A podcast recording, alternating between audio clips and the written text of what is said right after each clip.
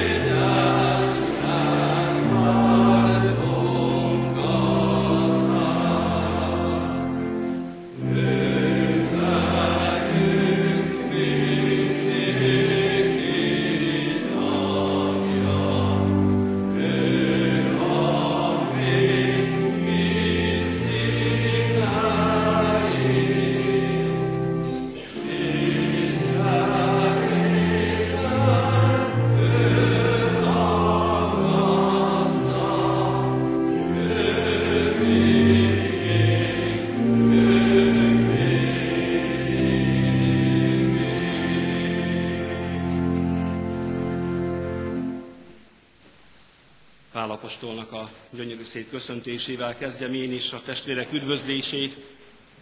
Ami Úrunk Jézus Krisztus kegyelme, az Atya Isten szeretete és a Szentlélek egyesítő ereje legyen minnyájatokkal. A mai ökumenikus esténk ugyanolyan liturgikus rendszerint fog zajlani, mint az előzőek, és mielőtt az Isten felé emeljük a lelkünket, a szívünket, az értelmünket, bizony érdemes az embernek megtisztítani a lelkét. Minden szentől, minden rossz gondolattól, hogy valóban az Isten lényege, az Isten átjáró szeretete újítsa meg a szívünket. Talán nincs is olyan egyetemes keresztény egyház, ahol ne így kezdődne a liturgia bármilyen formában is.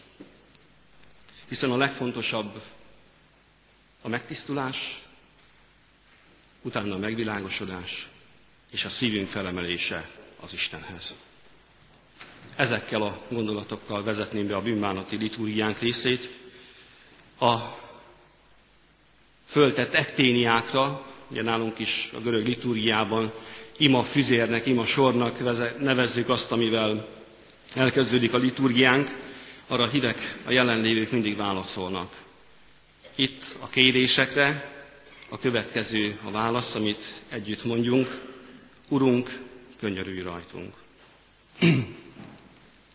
Mindenható Isten, annak ellenére, hogy Krisztusban elnyertük az egység ajándékát, mégis ragaszkodunk szétszakadottságunkhoz, könyörülj rajtunk. Ha megkeményítjük szívünket, amikor az evangéliumot hallgatjuk, könyörülj rajtunk.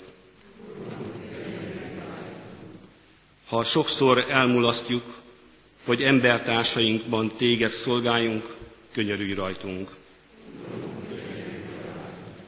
Ádám és Éva engedetlensége szenvedést és halált hozott életünkre, a teremtett világ sérült és részekre szakadt, könyörülj rajtunk. Könyörüljön rajtunk a mindenható Isten, bocsássa meg bűneinket, és vezessen bennünket az örök életre. Amen.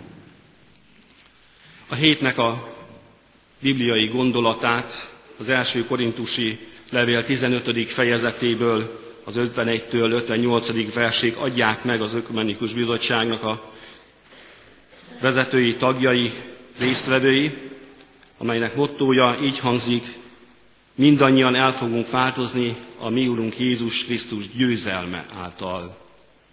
Ez a gondolat vezéreljen bennünket a mai napon is, hogy elváltozzunk, hiszen Krisztus győz a mi életünkben is, a személyes és társadalmi életünkben is.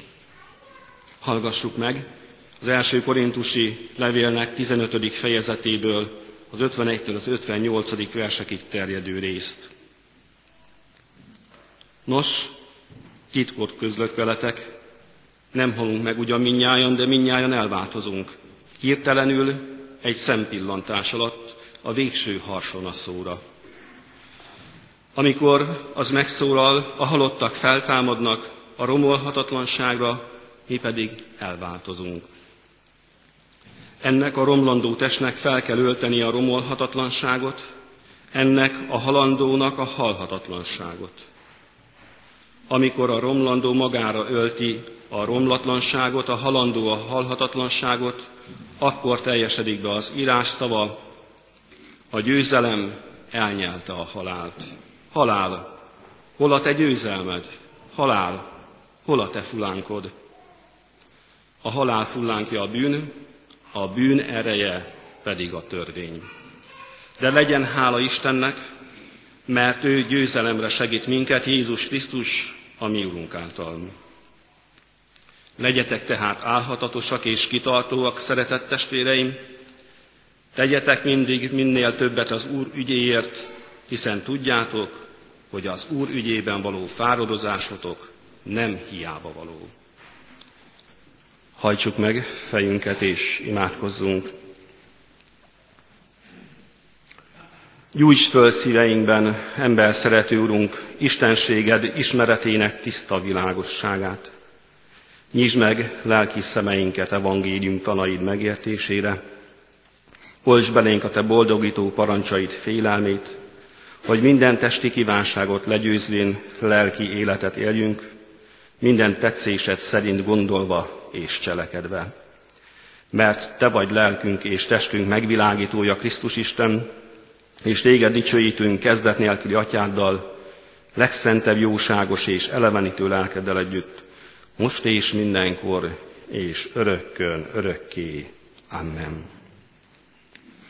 Kedves testvérek, mielőtt a pap fölemeli az oltáról nálunk az evangéliumos könyvet, ezt az imádságot imádkozza csendesen magában. Azt az imádságot, amely arról szól, hogy legyünk képesek befogadni az Isten hozzánk intézett üzenetét. Azt az imádságot, amely arról szól, hogy merjük kitárni mi is emberek ez üzenet felé a lelkünket, merjük befogadni, hiszen az életünket képes megváltoztatni. A mai napnak a fő témája Isten álhatatos szeretete átformál bennünket. És ehhez az alapige az első János levélnek az ötödik fejezetéből van, ez a győzelem, a mi hitünk. Engedtessék meg, hogy ezt a rövid szentírási szakaszt is fölolvassam, hogy minél jobban meg tudjuk érteni ezt az üzenetet. Így kezdi az apostol Mindenki, aki hiszi, hogy Jézus Krisztus az Isten egyszülötte, aki a szülőt szereti, szereti a szülöttet is. Abból tudjuk meg, hogy szeretjük az Isten gyermekeit, hogy szeretjük az Istent, és megtesszük parancsait. Mert az Isten iránti szeretet, hogy megtartjuk parancsait, parancsai nem nehezek. Mert mindenki, aki az Istentől született, legyőzi a világot, és ez a győzelem, győzelem a világ fölött, a mi hitünk. Ki győzi le a világot, hanem az, aki hiszi, hogy Jézus Krisztus az Isten fia. Ő az, aki a víz és vér által jött, nem csupán víz által, hanem víz és vér által. És a lélek tesz tanúságot róla, mert a lélek az igazság.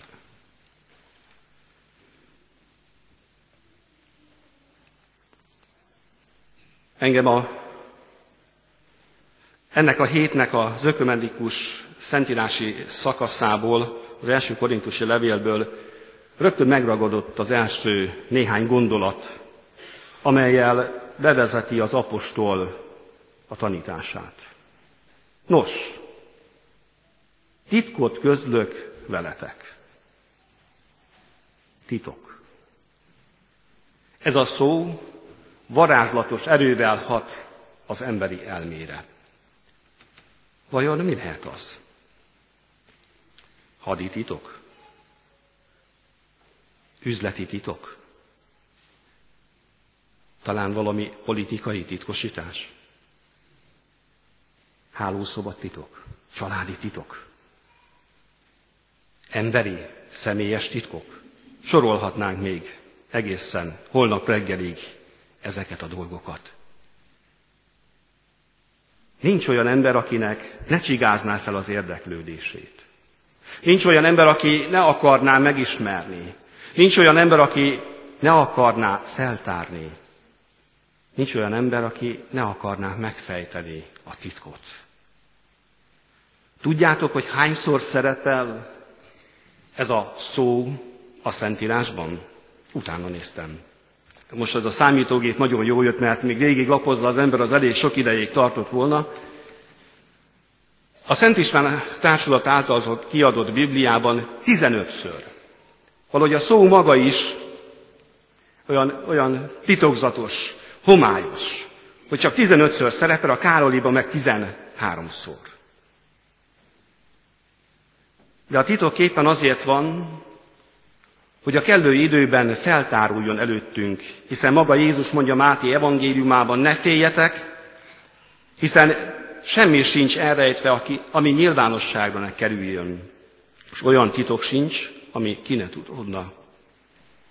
Isten titkai nem azért vannak, hogy eltereljék a figyelmünket az aktuális dolgokról, hogy egy társadalmi réteget mondjuk kiszakítsanak, vagy kiszorítsanak valamiből, Isten titkai nem azért vannak, hogy eltusoljon, becsapjon, lerázzon vagy félrevezessen bennünket. Isten titkai, a misztérium azért van, hogy feltáruljon előttünk, azért van, hogy bevezessen bennünket az isteni életbe. Kellő időben meghallgatlak, és az üdvösség napján segítek rajtad, mondja második korintusi levélben állapostól. Nos, most van a kellő idő, most van az üdvösség ideje.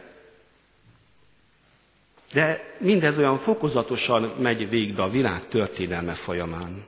Az Úr Jézus olyan szépen példázza ezt azzal, amikor az evangéliumában elmondja, hogyan is történik a magnak a kikelés a földbe. Földműves elveti, aztán nem foglalkozik vele.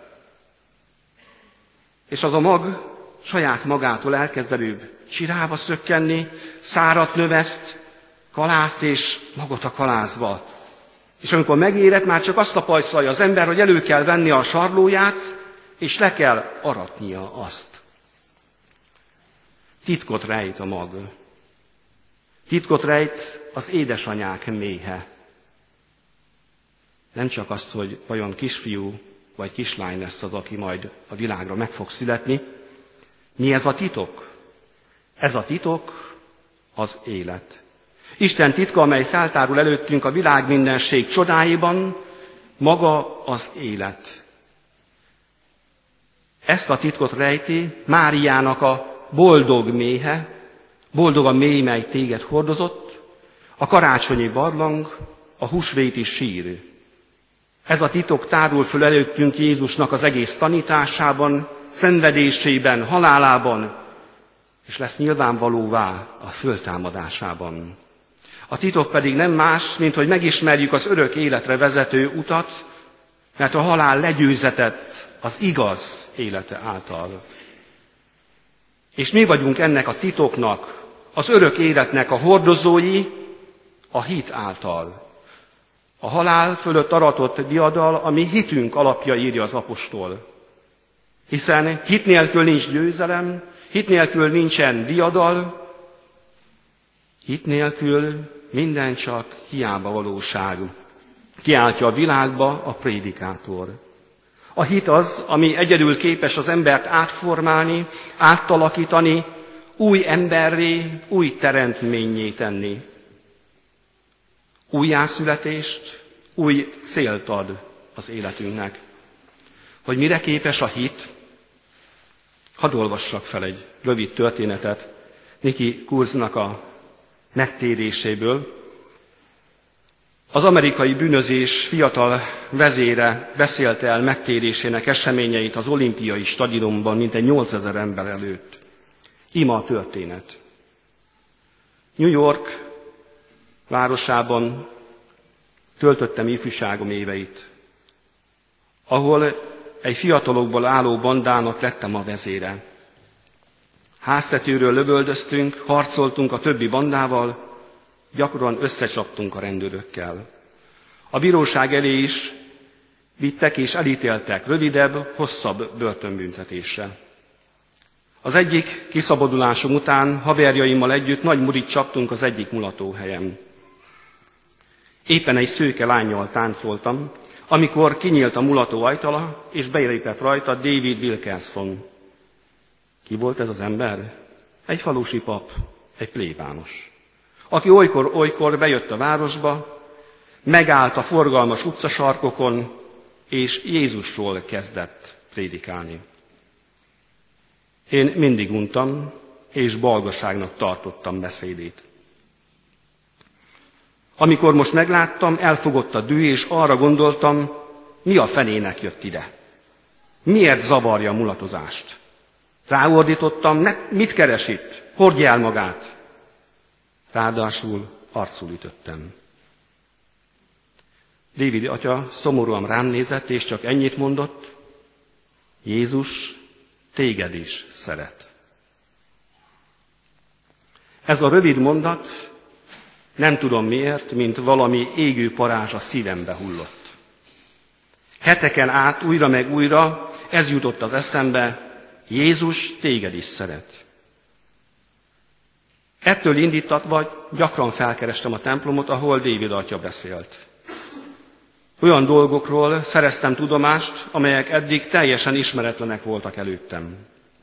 Megismertem Jézus szenvedését, amelyet az emberek bűneiért vállalt magára.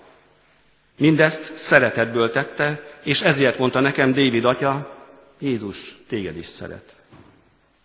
Lassan, szinte észrevétlenül ez a szeretet beszivárgott az én szívembe is.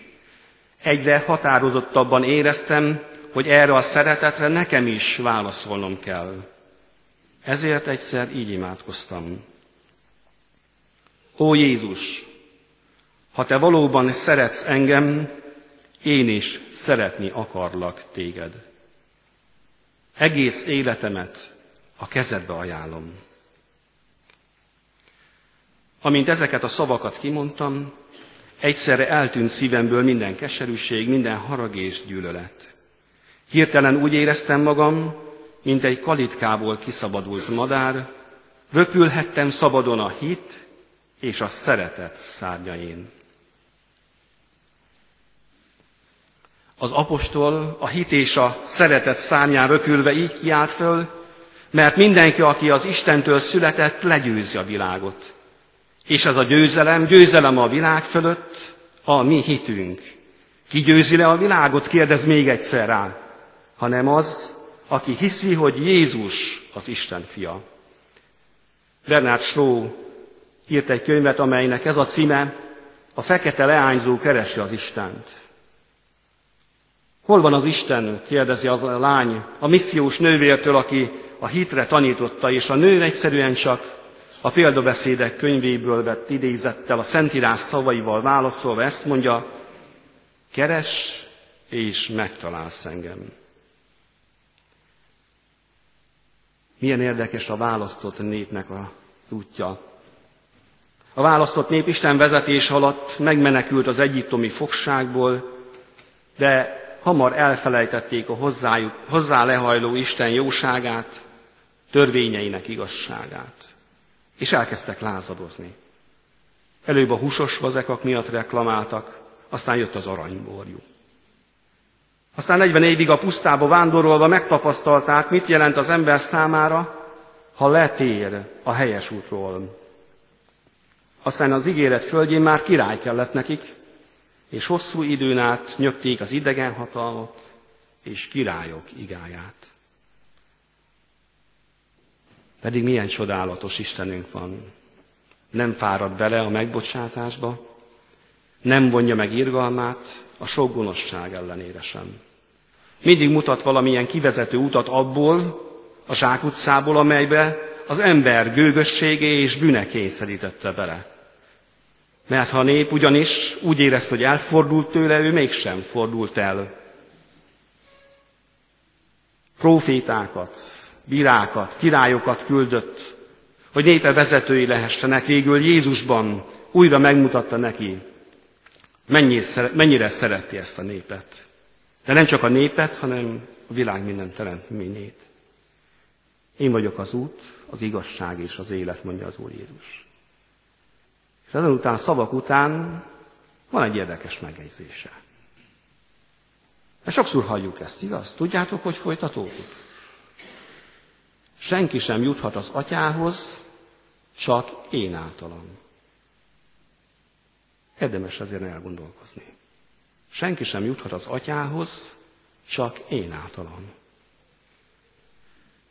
Ez ellen a mérhetetlen szeretet ellen sokszor gyilkos szőlőművesek módjára harcolunk.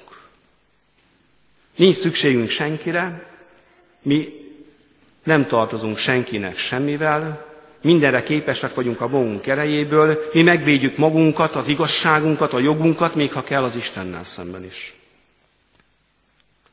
A tékozló fiú útjához hasonlóan járjuk a saját görtöngyös utunkat, Esztelenül eltékozoljuk, elsősorban nem is anyagi javainkat, eltékozoljuk az egészségünket, embertársaink szeretetét, gyermekeink jövőbeli életét, sokszor kerülünk a sertések közé. Valóban az embernek el kell jutni a legmélyebb pontra, hogy látaláljon az Istenhez vezető útra. De ki az, aki megmutatja számunkra a helyes utat? Ki vezet bennünket az Istenhez? Hiszen Jézus már nincs közöttünk. Kire hallgassunk? Melyik egyházra? Katolikusra? Protestánsra? Az új egyházak közül valamelyikre? Ki fogja nekünk megmondani, hogy merre és hogyan induljunk el?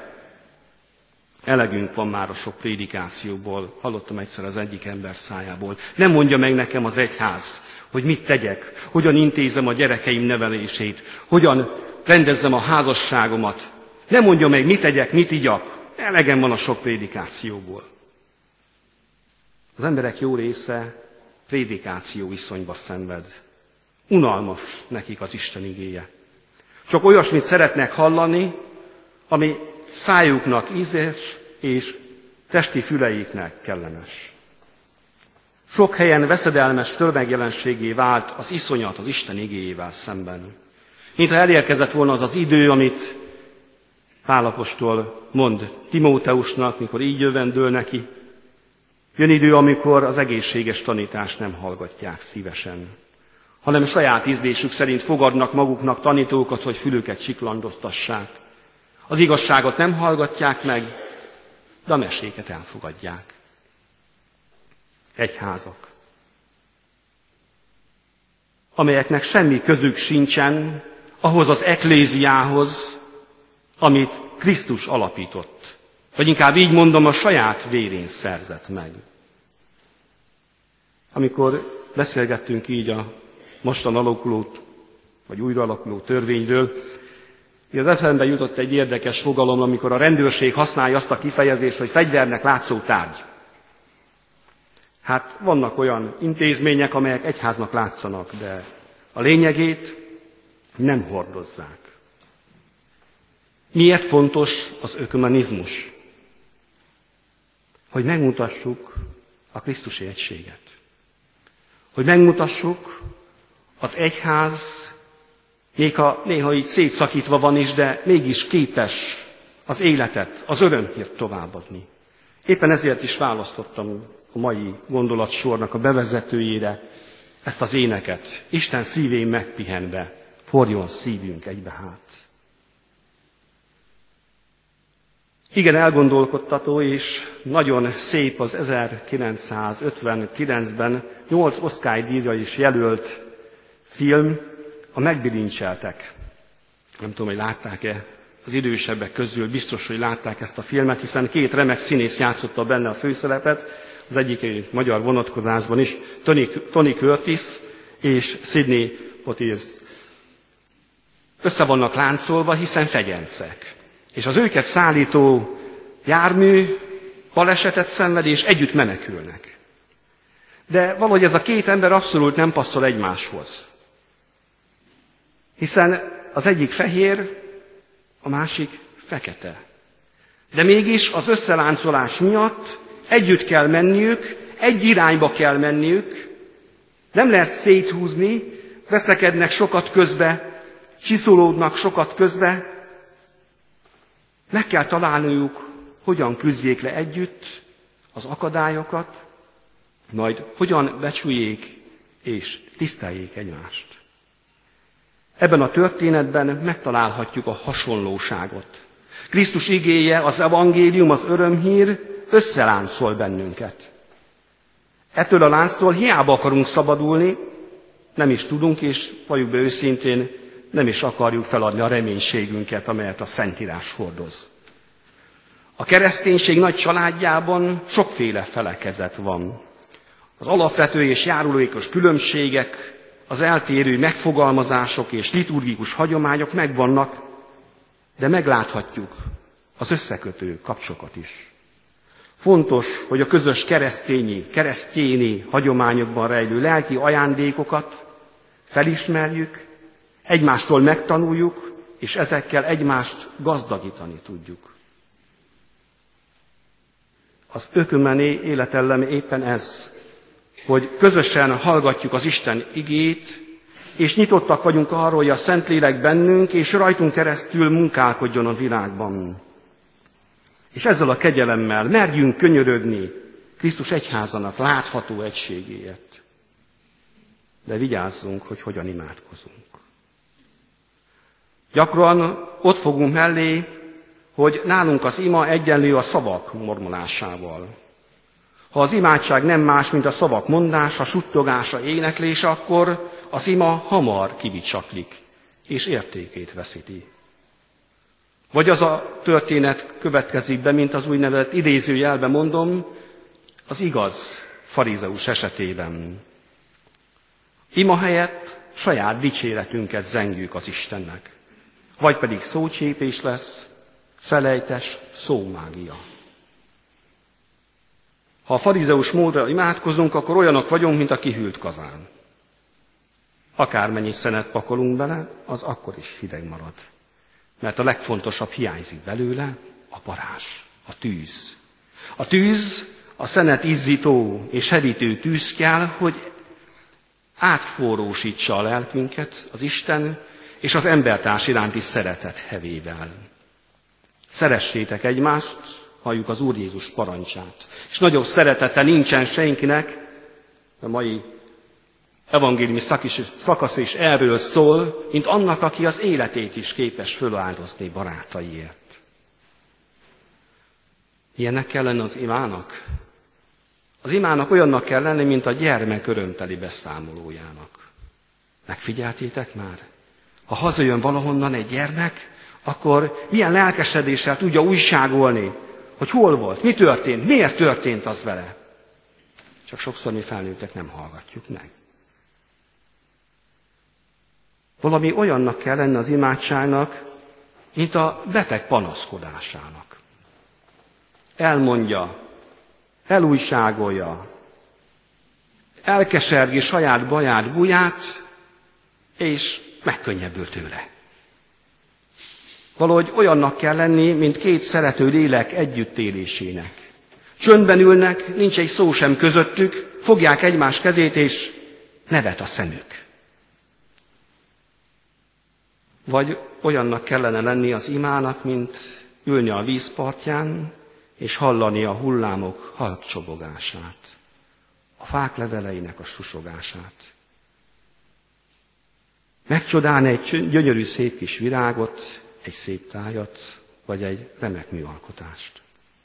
Ilyenkor az ember elhalkul, önkénytelenül megnémul, és csak néz, néz, tágra nyílt szemekkel.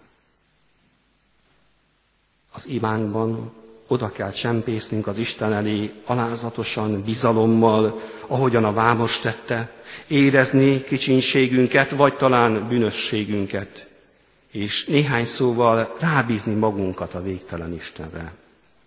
Csak is így lehet örömünk a szolgálatban, amire Isten meghívott bennünket. Legyenek minnyáján egyek. Amint te, atyám bennem vagy és én bennem, úgy legyenek ők is egyé bennünk, hogy elhiggye a világ, hogy te küldtél engem. Mert ahogyan a híres francia szónok, Lökádé mondja, az evangélium nem erős orkán, amely végig söpör a világon, hanem jótékony eső, amelynek cseppje lassan szivárog be a földbe, közben tisztít és éltet. Legyünk Isten termékenyítő esőcsepjei, hogy a világnak vigyük el az éltető és életet fakasztó tiszta vízű forrást, amely a Szentíráson keresztül hullik az egész világra. És gondolataimat hadd helyezzem be ennek a fiatal embernek az imént felolvasott imájával. Ó Jézusom, ha te valóban szeretsz engem, én is szeretni akarlak téged. Egész életemet a te kezedbe ajánlom. Amen.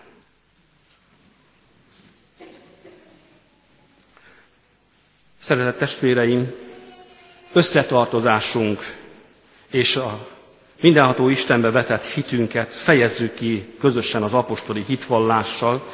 Álljunk föl és valljuk meg hitünket. Hiszek egy Istenben, mindenható atyában, mennek és földnek teremtőjében, és Jézus Krisztusban, az ő egyszülött fiában, a mi Urunkban, aki fogantatott Szentlélektől, született Szűz Máriától, szenvedett Poncius Pilátus alatt, megfeszítették, meghalt és eltemették. Alászállt a poklokra, harmadnap föltámadt a halottak közül, fölment a mennybe, ott ül a mindenható Atya Isten jobbján, jön el ítélni élőket és holtakat. Hiszek szent lélekben, hiszem az egyetemes Szent Egyházat, a szentek közösségét, a bűnök bocsánatát, a test feltámadását és az örök életet. Amen. Imádkozzunk a mindenható Istenhez, hogy erősítse meg szívünk törekvését, fordítson bennünket az ő szeretetében ugyanarra, hogy együtt tudjunk imádkozni, és a világunkért dolgozni, hogy jobb lehessen az. A válasz, amelyet a kérésekre feleletül mondunk, formáját minket kegyelmedből. Krisztusban egyesülve, aki győzelméből részesít, forduljunk bizalommal a mennyei atyához, az egyházért, Krisztus testéért, hogy igazán megélhessük az egységet, amit Krisztusban kaptunk a Szentlélek által, Isten a mi erősségünk, formáját minket kegyelmedből. Imádkozzunk egyházunk vezetőiért, hogy hűségesen kitartsanak amellett az egység mellett, amelyre minden keresztény hivatott. Isten a mi erősségünk. Imádkozzunk a világ nemzeteiért, hogy békességben éljenek egymással, és mindenki számára biztosítani tudják az igazságosságot. Isten a mi erősségünk. Imádkozzunk minden emberért, hogy hűséges sáfárai legyünk itt a Földön.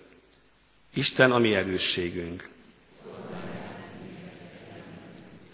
Imádkozzunk országunk népéért, hogy megváltozva egymástól gondoskodó testvérekké váljunk. Isten a mi erősségünk. Könyörögjünk a betegekért és szenvedékért, hogy őket is átformálja a gyógyító jelenléted. Isten a mi erősségünk. Imádkozzunk minden családért és otthonért, hogy küzdelmeink és örömeink a Te szeretetedben teljesedjenek ki, Isten a mi erősségünk. Könyörögjünk a haldoklókért, hogy a jelenléted adjon nekik vigasztalást, Isten a mi erősségünk. Urunk, légy közöttünk, és adj nekünk egységet és békességet. Amen. Kedves testvérek, közösen mondjuk el azt a szép imádságot, amit az Úr tanított nekünk, amely egységünk egyik jelképe is. A mi atyánkot. Mi atyánk, aki a mennyekben vagy, szenteltessék meg a te neved, jöjjön el a te országod, jöjjön meg a te akaratod, amint a mennyben, úgy a földön is. Minden napi kenyerünket add meg nekünk ma, és bocsáss meg védkeinket, miképpen mi is megbocsátunk az ellenünk védkezőknek, és ne vigy minket kísértésbe, de szabadíts meg a gonosztól. Mert tiéd az ország, a hatalom és a dicsőség mindörökké. Amen. A készfogás a békességnek, a szeretetnek, az egymás iránt való ragaszkodásnak a jele. Hát fogjuk meg egymás kezét, úgy, mint az elmúlt estéken, hogy az imádságban egyesülve Isten elé tudjuk vinni kéréseinket. Az Úr békéje legyen veletek mindenkor. Fogjunk kezet egymással a béke jeleként. Az Úr Jézus azt mondja, hogy hordozzátok egymás terhét, itt teljesítitek Isten törvényeit. A jószívű adakozásról a mai napon se feledkezzünk meg. Kedves testvéreim, ismét köszönjük az Úristennek, hogy gondja volt ránk, és igéjével táplált minket, közösségbe formált.